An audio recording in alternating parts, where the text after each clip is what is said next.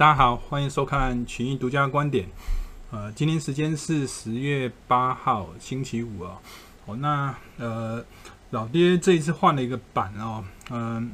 从这个老爹的这个视角来看整体市场的这个变化。哦，那这一次的这个主题哦，呃，上面是写着一套钱啊。哦，那这一次因为呃，来自于呃市场对通膨超预期啊的这样一个关系，造成呃整体的这个股市哦哦，在过去一段时间有呈现一个比较大的这样一个震荡的这种效果哦。那随着呃拜登呃出手这个呃干预这个供应链的这样一个问题哦哦，那他推出了一周七天。二十四小时的这样一个模式，那基本上呃就是想尽办法要呃压抑通膨的这个这个表现。那过去呃因为受到供应链的这个阻断的这个关系，表现比较弱势的这些科技类股哦，也因为拜登出手之后，那股市就呈现一个这种跷跷板的这种关系哦，弱势的这个转强势哦，那强势的也有略微转弱势的这种效应。那基本上，这就是老爹所谈到的这一套钱的这种概念哦。那市场因为通膨的这个关系下跌，也因为通膨这个呃将来可能预期会有所下降这个预期啊哦，那而呈现一个上涨这样一个走势。哦，那呃，我们还是回顾一下呃这个礼拜整体市场的一个呃整体的这个动态哦，看起来这个呃市场对于呃通膨的这样一个超预期啊，其实这样子一个担心呐、啊，其实是其来有自的。哦，看起来整个呃不管是油品市场呃基本金属。哦，看起来整体上跟通膨有关系的这些商品啊，表现在本周都是呈现一个比较呃相对比较强势的这种走势。那过去老爹在呃两个礼拜都一直有跟大家谈到哦，那通膨事实上是担忧，确实是很明确的啊。但是到底对于这个停滞这个议题啊，我到底市场到底真正走入停滞了没？那过去老爹有从这个。就业市场这个表现哦，来跟大家谈这个停滞的这样一个问题。老爹是认为现在有通胀的这个议题，但其实没有呃这个停滞性的这样的一个危机啦。哦，那基本上不管是就业市场或者是 GDP 的这个表现呢，其实呃并没有衰退的这样一个疑虑。哦，那那这个也是老爹认为这个过去的这个市场。呃，表现上我们会把它解读成是一个呃修正性的一个走势，而不是一个反转性的这个走势。当然，如同老爹刚刚所提的，拜登提出这个两大最大的这个港口，实行一周七天二十四小时营业的这样一个模式，那主要就是要解决这个。港口堵塞的这样一个问题，那港口堵塞的这个问题，主要也是要去解决这个供应链断裂的这样一个问题。那当然，这个是过程，呃，造成过去这个大家对通膨疑虑哦背后一个根本的一个原因哦。那如果能够去解决这个港口堵塞哦，那或者是供应链这样一个问题，可能对于未来这个这个通膨的这个疑虑啊，会有所缓解。那另外一个。也是跟通膨比较有关系的这个议题哦。虽然最近起啊，呃，不管是油或者是气啊，哦，石油或天然气，哦，价格的表现还是维持在一个相对比较强势的这种走势。但是很意外的是，沙特啊，已经连续第二个月，哦，包括十一月份都调降这个亚洲的这个售价。那既然市场的这个供应啊，或是供需的这个缺缺口还是那么的这个紧张，那为什么要调降价格呢？那其实已经某种程度已经透露出啊，在中东啊，或者是 OPEC 这一部分啊，已经开始逐渐从过去的这种合作啊，转变成。未来可能会有趋向一个竞争、抢占市占率的这种情况，那这个当然也会对未来的这个通膨啊，会带来一定性的这个压抑的这个效果。那过去老爹也跟大家谈到，从这个 ADP 的这个就业数字超预期，哦，到这一周这个初领失业救济金人数啊，或者连续请领这个救济金的这个人数啊，都有开始呈现一个下降的这种情况，反映出来的讯息是。市场上面确实没有太大的这种停滞性的这个风险。那虽然在上周啊，上周五非农就业数据表现是低于预期的，而且远低于呃五十万的这样一个预期哦，这个带来市场上面有一些这个担忧，但是事实上，这个非农的这个就业数据表现不如预期，很大的原因是因为政府的这个工作人员啊，工作的这个岗位啊，其实其实是变少了。哦，那其实我们的论调还是认为，现在有通膨的这样一个风险，但是还是没有停滞的这样一个风险，所以对股市的这个表现上，我们还是把它。定义为是一个修正性的这个走势，不是属于一个反转性的这个走势。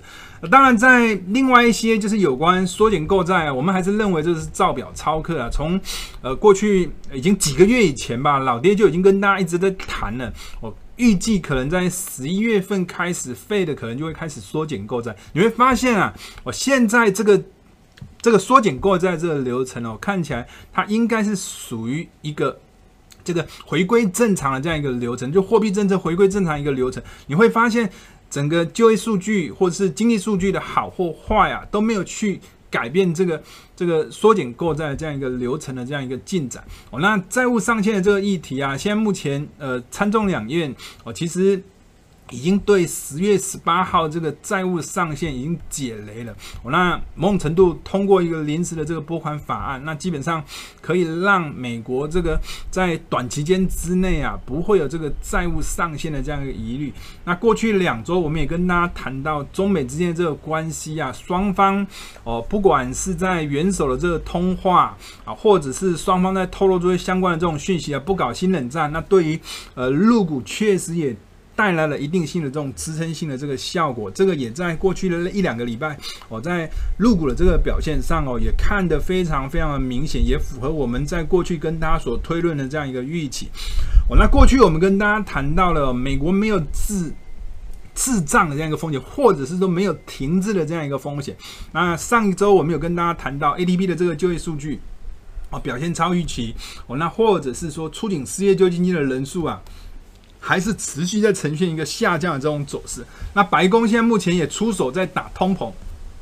那俄罗斯啊，哦也出手在打通膨。那基本上来讲的话，我们认为啊，这样子一个情况，虽然市场上面呃现目前的这种通膨不是暂时性的这种声音呢、慢慢慢慢被消除，但是我们还是会比较偏向呃这个到底是不是暂时性是一个议题。那另外一个议题是。通膨到底能不能受到控制？那老爹是比较倾向啊，这个通膨这个议题啊，基本上还是一定程度可以受到呃一定程度的这个控制的这样一个概念。哦，那过去我们也跟大家谈到了这个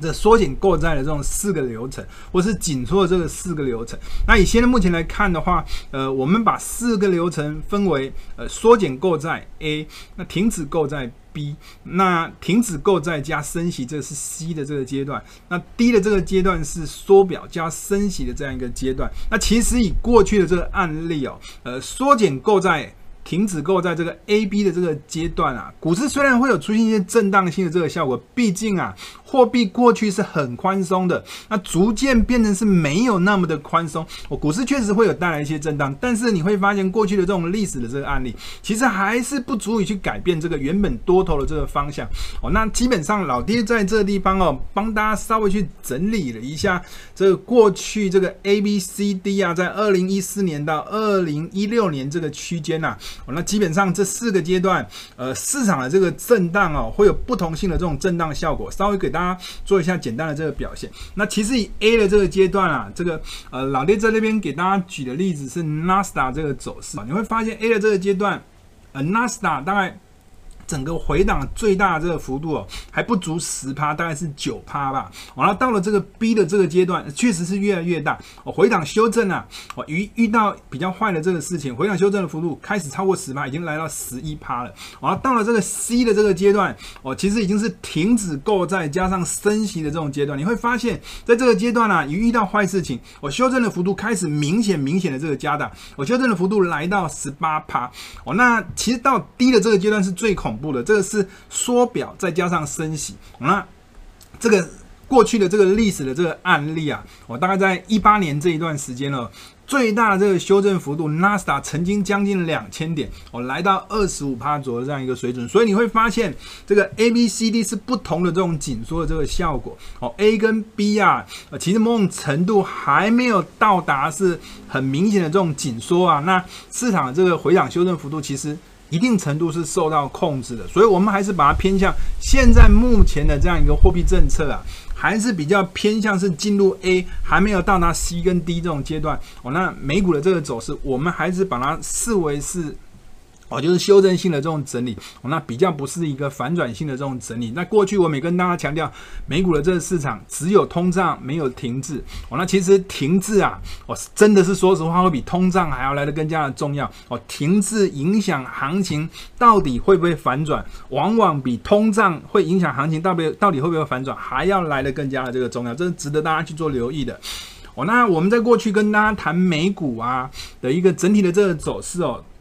已经连续好几周跟大家谈到六月二十八号这个位置，我，当然这个地方有一些行情，当时发生什么事情，这个叙述，我，老爹就不再重复重复跟大家赘述了。当时哦，整个市场这个结构，股市是上涨的，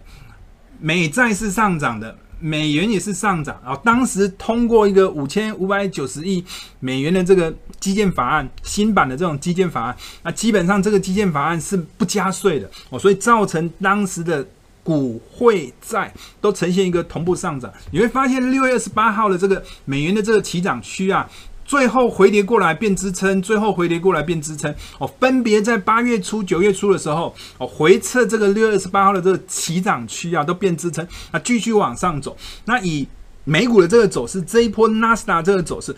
我们在过去几周就跟大家谈到这六月二十八号这个支撑区啊，其实也是两度的这个回撤都非常的紧张哦，那基本上还是没有跌破这个重要这个支撑区，那基本上回撤这个支撑区之后，我继续往上走。那当然啊，美股美债美汇同步在往上涨，会变成是一个重要的这种支撑的这种结构。反过来讲，上方啊也曾经有出现。股会在同步下跌，或是债股同步下跌的这种位置啊，我基本上在九月十号、九月二十七号这些都有曾经同步出现，债券市场也在走跌，股票市场也在走跌的这种这种水位，基本上呃上方的这个压力，其实某种程度是代表是一个市场认为未来的这个资金没有那么宽松的这种压力，啊上方也是有压力的，所以未来美股的这个走势，我们会比较偏向是维持在一个比较。大的这种箱型高档震荡的这种走势的这个可能性啊，相对上来讲是比较高的哦。那在过去可能在九月十号这个股债都同步在走跌啊，这个位置也是美股在走跌，陆股在走涨的一个位置。基本上上方这种位置啊，应该压力。在短期间之内，应该都是超大的哦。那美股短期间我们会比较偏向啊，美休低，美休减哦，可能就是维持一个偏向是属于高档震荡整理的这种走势。那当然，如果从陆股跟美股的这个走势哦，其实也可以看出一定的这个端倪啊。哦，我们过去跟大家强调的是，呃，陆股在九月初哦，美股走跌的时候，陆股开始转强。你会发现啊，我们在跟大家所谈的这种结构转折区啊，转强之后回撤变支撑。这个也是屡试不爽，讲过很多 N 百遍了。哦，其实，在过去也发生过类似这种的案例，发生过非常非常多次。那其实如果反推哦，最近期也有出现类似这样一种结构，是相反的。美股在走强，陆股在走跌。哦，这个地方是美国的这个国务卿呃雪曼。访问中国，那基本上当时访问中国一度还会认为说双方是不是开启了这个沟通的这个管道？那其实啊，双方还是拍跨面。我那基本上陆股在双方没有达成一个好的这个结果底下，陆股大跌，反而是美股是大涨。你会发现这个美股七月中旬双方会面的这个。转折区啊，就会变成是入股 S&P 这一波回跌的这种重要的这种支撑区哦，都是属于同样的这种案例哦，就是两方的这个结构形成这种跷跷板，不管是谁转强或谁转弱，那这些转折的这种结构啊，基本上都会变成是未来比较重要的这种支撑压力的这种参考的这种位置。那当然你会发现这一波的这个入股，如我们的预期，开始逐渐的往上去回撤这个呃。老爹刚刚所谈的七月中旬美股走强，陆股走弱这个压力区哦，逐渐接近这个压力区哦，开始有出现一些震荡性的这种效果哦，尤其是这一波美股开始继续在走强，反而过去美股弱的时候，陆股走强，那这一波美股在最终开始急速的这个大反弹往上弹跳的这个过程，反而陆股不再继续往上做。发展了。那可以看得出啊，陆股可能未来这个也是会呈现一个比较相对低档区间震荡的这种走势的可能性，相对上来讲是比较高的哦。除非能够去往上突破七月中旬美国国务卿这个雪曼啊访问中国的这个。起起跌的这个压力区啊，才有可能哦，确定这个入股的这一波的这个下跌的这个走势哦，完全扭转成变成是一个多头性的这个走势哦，这个也是值得大家去做关注的一个呃重要的这种位置哦。那我们在过去跟大家。不断的跟大家强调这个呃做多美元的这个外汇滚雪球的这个概念，哦，那其实老爹不厌其烦的跟大家谈到哦，现在目前的这个美国的这个货币政政策，或者是联准会的这个资产负债表，哦，其实某种程度还是跟当初二零一四年的这个 C 的这个位置哦，高度的这个相像。那过去我们跟大家谈到一个很重要的这个观念了，货币印越多。货币就越没有价值。当货币少印的时候，货币就可能有转强的这样一个机会。那当然，随着现在目前美国的这个货币政策逐渐进入到一个相对比较正常化的这种流程，那我们也会认为啊，美元也会逐渐从一个弱势的这种走势哦，逐渐转变成是一个强势的这种走势。那其实某种程度，美元的这个走势已经已经符合老爹的这个预期，逐渐在走高，已经符合一段这个时间。再加上，现在目前市场上面一直在强调的是，我这个债务庞大啊，债务上限这样议题。那债务庞大又遇到现在目前高通胀这个议题。那如果利率在维持在一段的时间，维持在一个相对比较低的这种水位，那如果要去控制通膨，唯一的方法就是让美元可以走强，去控制通膨。这个也是我们呃认为美元走强一个非常重要的这个论调。那当然，我们也谈到过去也跟大家谈到财财政政策的这个赤字的这个议题，都支持美元维持一个相对比较走强这样一个逻辑的这种结构。那过去我们跟大家谈到这个印度的这个市场，谈到一个非常非常简单的这种老爹投资简学的这种概念。哦，那老爹投资简学的谈的是谈什么呢？强强弱强，这个是讲一个什么样的概念呢？讲的是。美股在走强，美股在走强就是一个强的概念。那印度的这个股市也在走强，这就是强强的这个概念。那你会发现啊，美股在九月初开始转弱了，但是印度的这个股市还是继续在走走强，意思就是说强强又转变成是一个弱强的这种概念，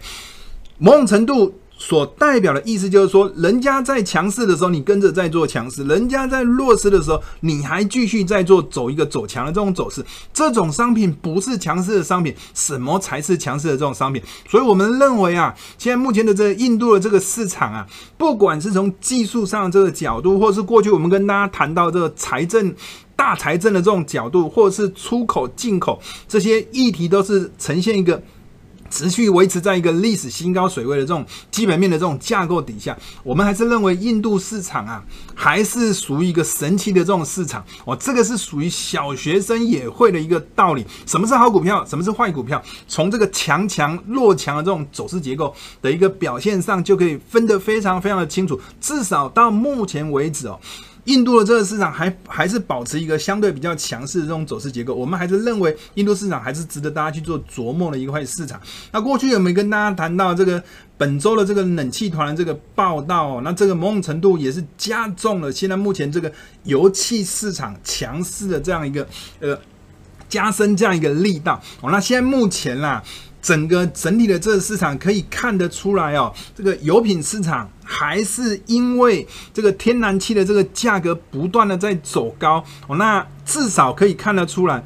整个市场有看到一个就是气转油的这种某种程度呈现一个气转油的这种气氛，那某种程度这个气转油的这种现象，一定程度就代表说现在目前这个能源危机啊还没有得到一定程度的这个改善哦，那否则的话就不会有那么多的这个这个。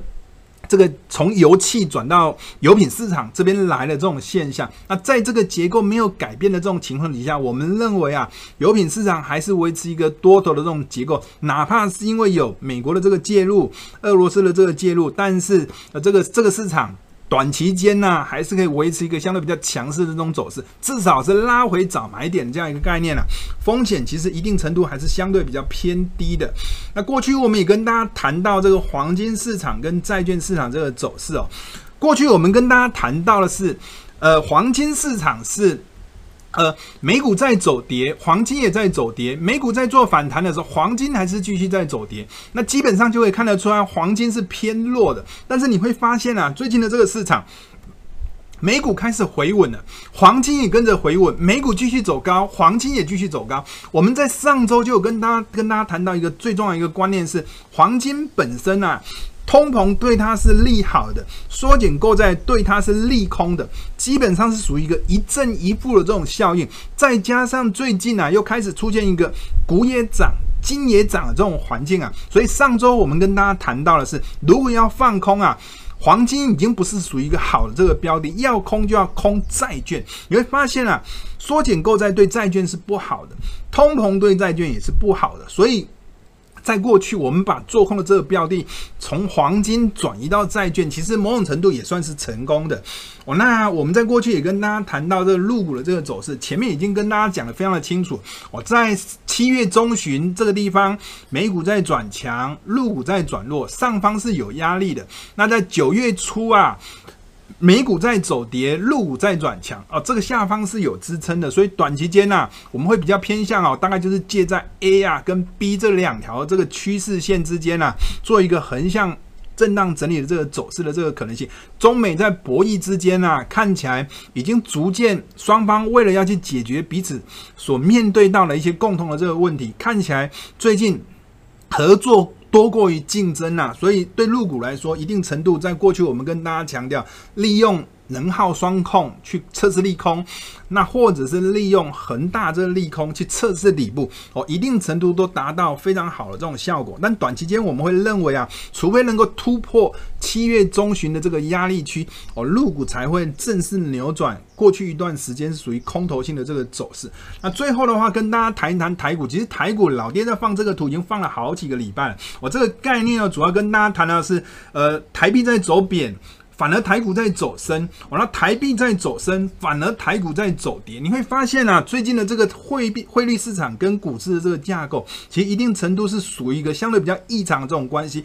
这种异常的这个关系哦，在历史上其实真的是说实话是不多见的。可能在二零一三年、二零一四年，或是二零一八年这个阶段呢、才有出现类似这样一个结构。那普遍上来说，股市的这个表现哦，通常都比较不容易会有趋势性的这个表现，比较是偏向是属于整理性的这个走势哦。所以如果从这个角度来看的话，我们会比较偏向啊，最近期。在操作上，不妨可以多关注这个结构上的这个变化。如果电子类股是相对转强，适合偏多去做操作；如果电子类股是相对转弱，适合偏空去做操作。那以最近期的这个市场这个架构，可以看得出来啊，哦，大概在九月中旬的时候，电子类股开始有相对转弱这种现象。上方 A 这个水位就变成是一个比较大这种压力区哦，那下方其实在呃九月十月中旬这个位置哦，其实一定程度你也会发现啊，开始有出现这个电子类股从弱势转成强势的这种走势。下方这个位置，把老爹把它标示成一个 B 的这个位置，我们也会认为偏向是有支撑的，配合货币市场。跟台股的这个走势始终都维持一个比较异常的这种关系，那我们会比较偏向短线，可以去参考一下结构上的这种变化。那结构的这些大变化，就如同老爹在上方所标示的 A 跟 B 的这种水位，其实一定程度已经标示着上有压、下有撑的这种结构。哦，短期间的这个走势，我们会比较偏向是维持一个比较属于箱型整理的这种走势。那最后我们还是请到这个。这个呃，韦德哦，大学长来跟大家分析一下各个国家这个货币的这个相关的这个政策。那这个呃，做一个比较总体的这个呃体检，诶，给大家做参考。哦，下周见，拜拜。Hello，各位群益观点的观众朋友，大家好，我是群益大学长韦德。那又到我们专题的时间，今天要来跟大家讨论一下的，就是。目前呢，世界上各大主要央行的一些态度，跟对市场、跟对他们货币的看法，那为什么要这样讨论呢？如果有在关注国际动态的朋友，应该都可以发现哦，最近市场的氛围就是在反映一个议题，就是通膨居高不下，而且可能只持续在成长之中。那主要的很多央行就慢慢的从原本比较偏鸽的态度，慢慢要转向比较偏鹰的一些做法了。那在这个十月十一号这个新闻就有提到啊，回收刺激政策动向解码，那八国央行 Q 四都将升息，诸如此类，就是你发现嘛，升息这就是偏鹰的一个做法。所以，我们今天就来跟大家解构一下这个状况。然后呢，呃，很多朋友在反映说，通膨除了看 CPI 啊、PPI 美国这些指标数据之外，还可以用什么来看？那我们就可以介绍用美债殖利率，也可以反映说通膨的状况是不是有在加温。然后再看一下最近货币市场的表现。好，那现在简单直接来看哦，目前各大央行的动态跟一些展望。那这边是主要新闻报道帮我们整理的，然后他们是利用彭博资讯啊，他们去去看各个央行第四季展望来看的。那目前大部分的理由都是供应链吃紧啊，或者是一些大宗商品的价格飙涨，像油最近也飙的蛮多的。那还有就是疫情逐渐趋缓，解封后的各项的需求升高，然后劳动力短缺，还有各国刺激方案。退场诸如此类的问题，那所以呢，慢慢的哦，通膨疑虑就让大家觉得短期内这可能不是短期的问题，可能会维持一段时间。那也因为通膨不是短期的问题，所以大部分国家的央行可能就会在考虑说，我之前为了防疫所使出的一些宽松政策嘛，就慢慢说不要再这么宽松了。那不同国家有不同的基调，有的比较转鹰转的比较快，有的是慢慢的转。那我们就来看一下哪些转的比较快，哪些是慢慢的转。那首先来看到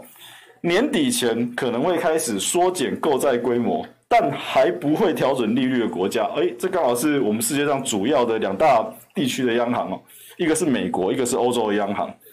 他目前表达出来的态度就是说，我会开始缩减购债，但不会这么快的升息。那即使是缩减购债，不是代表说他不买了，只是买的比较少。所以呢，以美国跟欧洲来说，它还是偏宽松的环境，只是没有那么宽松而已。好，那再来，年底前就表态说他们可能会升息的国家，那就有这些啦：南韩啊、纽西兰、挪威、巴西、俄罗斯、墨西哥、捷克等等。那这一些呢，就是比较偏新兴市场的国家，可以发现吧，里面的组成的成分。那再来，相对于前面的国家，比较还是维持比较宽松的国家，大概就是在这些啦。年底前维持利率不变的国家，日本啊、英国啊、加拿大诸如此类的这样子。那另外呢，目前市场还有一个反应哦，除了通膨居高不下的情况下，他们还担心，万一通膨还在上面，那我们的经济成长又趋缓，甚至如果。呃，没有办法维持成长，而且变成衰退的话，那就很糟糕，就可能会出现一些停滞性通膨的情况，也就是通膨呢在高档，我们的经济发展跟不上来。那基本上，你除了从 GDP 观察，你也可以从每个月的国家的一些就业率，就是工作的情况来来做观察。那只是说，目前从美国角度来看，他们就业情况仍然还在改善，还是在往好的方向走，所以还没有说会出现。停滞性通膨的状况啊，那所以，但是这个也是提出来让大家担心一下这样子。那所以啊，他们比较悲观的人可能就会这样子想，因为怕你收紧货币去应应通膨的话，加重了这个经济的压力，那这样子可能会进一步再度把物价再推上去，又使得通膨更恶化，这是一个担忧的现象。但之前至少就像刚刚讲的，从美国的情况看来，还没有出现明显的这个情况，但是这个还是可以先放在心里就是。那接着呢，再来看一下这个哦，这个是由财经 M 平方帮大家整理的一张央行的货币政策的一些预期的图。那其实整理也不错，那我们就直接借借过来使用。那他把这些央行呢区分为成熟市场跟新兴市场。那我们就可以发现呢、啊，在成熟市场的国家里面，大部分就是逐渐开始减少购价购债，像刚刚说的。然后呢，有些是准备要慢慢进入升息。那我们就可以来看一下这图怎么看呢？基本上啊，这个上升下降就是可能表示升息或者是降息。那我们可以发现哦，有些时间已经过去了，像二零二一第三季这已经过去，这就是已经确定做了动作。但是未来这个像二零二二这些标的，就是预期可能的时间哦，所以不是这些箭头不是所有都是预期哦，有些是可能已经是发生的。然后像这边就是已经预期了，因为未来还没到。然后另外这个。呃，黑色的这个横横轴的部分呢、啊，实体的话跟这个虚呃实体变成直线的部分，直线就就是减少购债，那实体的部分就是维持一样的购债规模。那我们就可以发现，哎，美国真的是到第四季，像实体就变成虚线，直虚线嘛，那就开始变成减少购债。那欧洲央行也是哦，在今年第四季也是要慢慢进入减少购债。那日本央行呢，基本上就是在成熟国家里面是比较宽松的，采取比较宽松态度的央行。那它的部分就是，哎，目前还没有传出要减少购债的声音，所以一直到二零二三，几乎都还是维持一样的购债水准。那英国呢？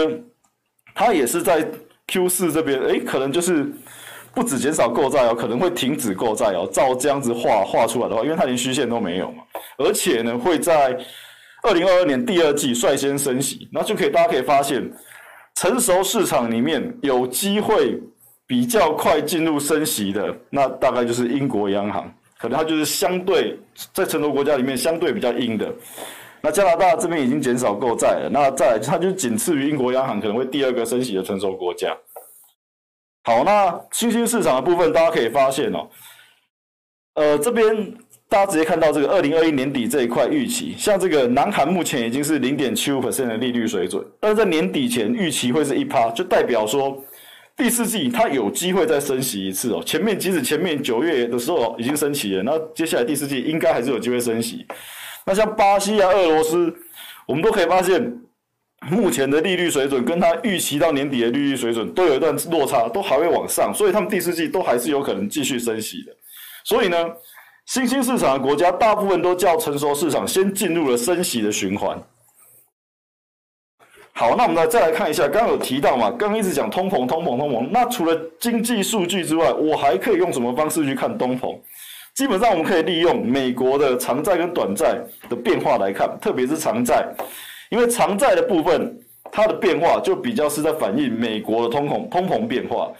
那短债的部分呢，主要就是比较反映在美国的利率决策上面哦，升也就是升降息的部分。那我们直接从图上面来看哦，这边基本上放了呃十年、五年、两年、三个月跟一个月的美国的公债的殖利率变化，我们可以发现，大概在九月。九月开始哦，像这个蓝色的是美国十年期公债，黄色的是五年期公债。我们都可以发现，在这段时间内，五年期跟十年期的美国公债殖利率都是往上跑的。那既然在往上跑的话，哎，这就是在反映通膨有可能是在走上来的一个状况哦。那反反之啊，再我们再看看短债的部分，哎，短债其实就没有那么敏锐。那紫色这个哦，是一个月到期的公债殖利率，基本上它也有翘起来一下。不过那个时候的氛围，我认为啊，这比较是在反映说，美国之前有比较有可能出现债务违约的状况，那后来解暂时解决掉，所以它就掉下来了。所以这个其实没有在反映通膨。所以呢，之后如果大家有兴趣想要看通膨的话，也可以去观察长债殖利率的变化。如果长债的殖利率有很明显的往上走一段趋势的话，那就要注意说市场可能是有通膨在升温的一个氛围哦。这边就跟大家分享一下。那另外刚刚有提到，日本央行是目前成熟国家里面相对比较偏鸽的央行。那在九月底啊，他们的央行行长黑田东彦又表示啊，随着疫苗接种率提高，那日本的出口跟产值都有渴望复苏，消费性支出也会回升哦。可是对于疫情，他们仍然觉得不确定性仍然很高，所以因此在这样子的情况下，他们仍然继续维持现行的货币宽松的政策，协助企业融资，而且还说必要的时候毫不犹豫。有可能再继续采取额外的宽松，所以整个态度就是超级偏鸽的，就是跟其他央行有蛮大的出入。那最后我们再来看一下货币市场的一些表现。那这里呢，我是取九月初为九月的九月一号为那个收盘价为基准点。那假设那一天的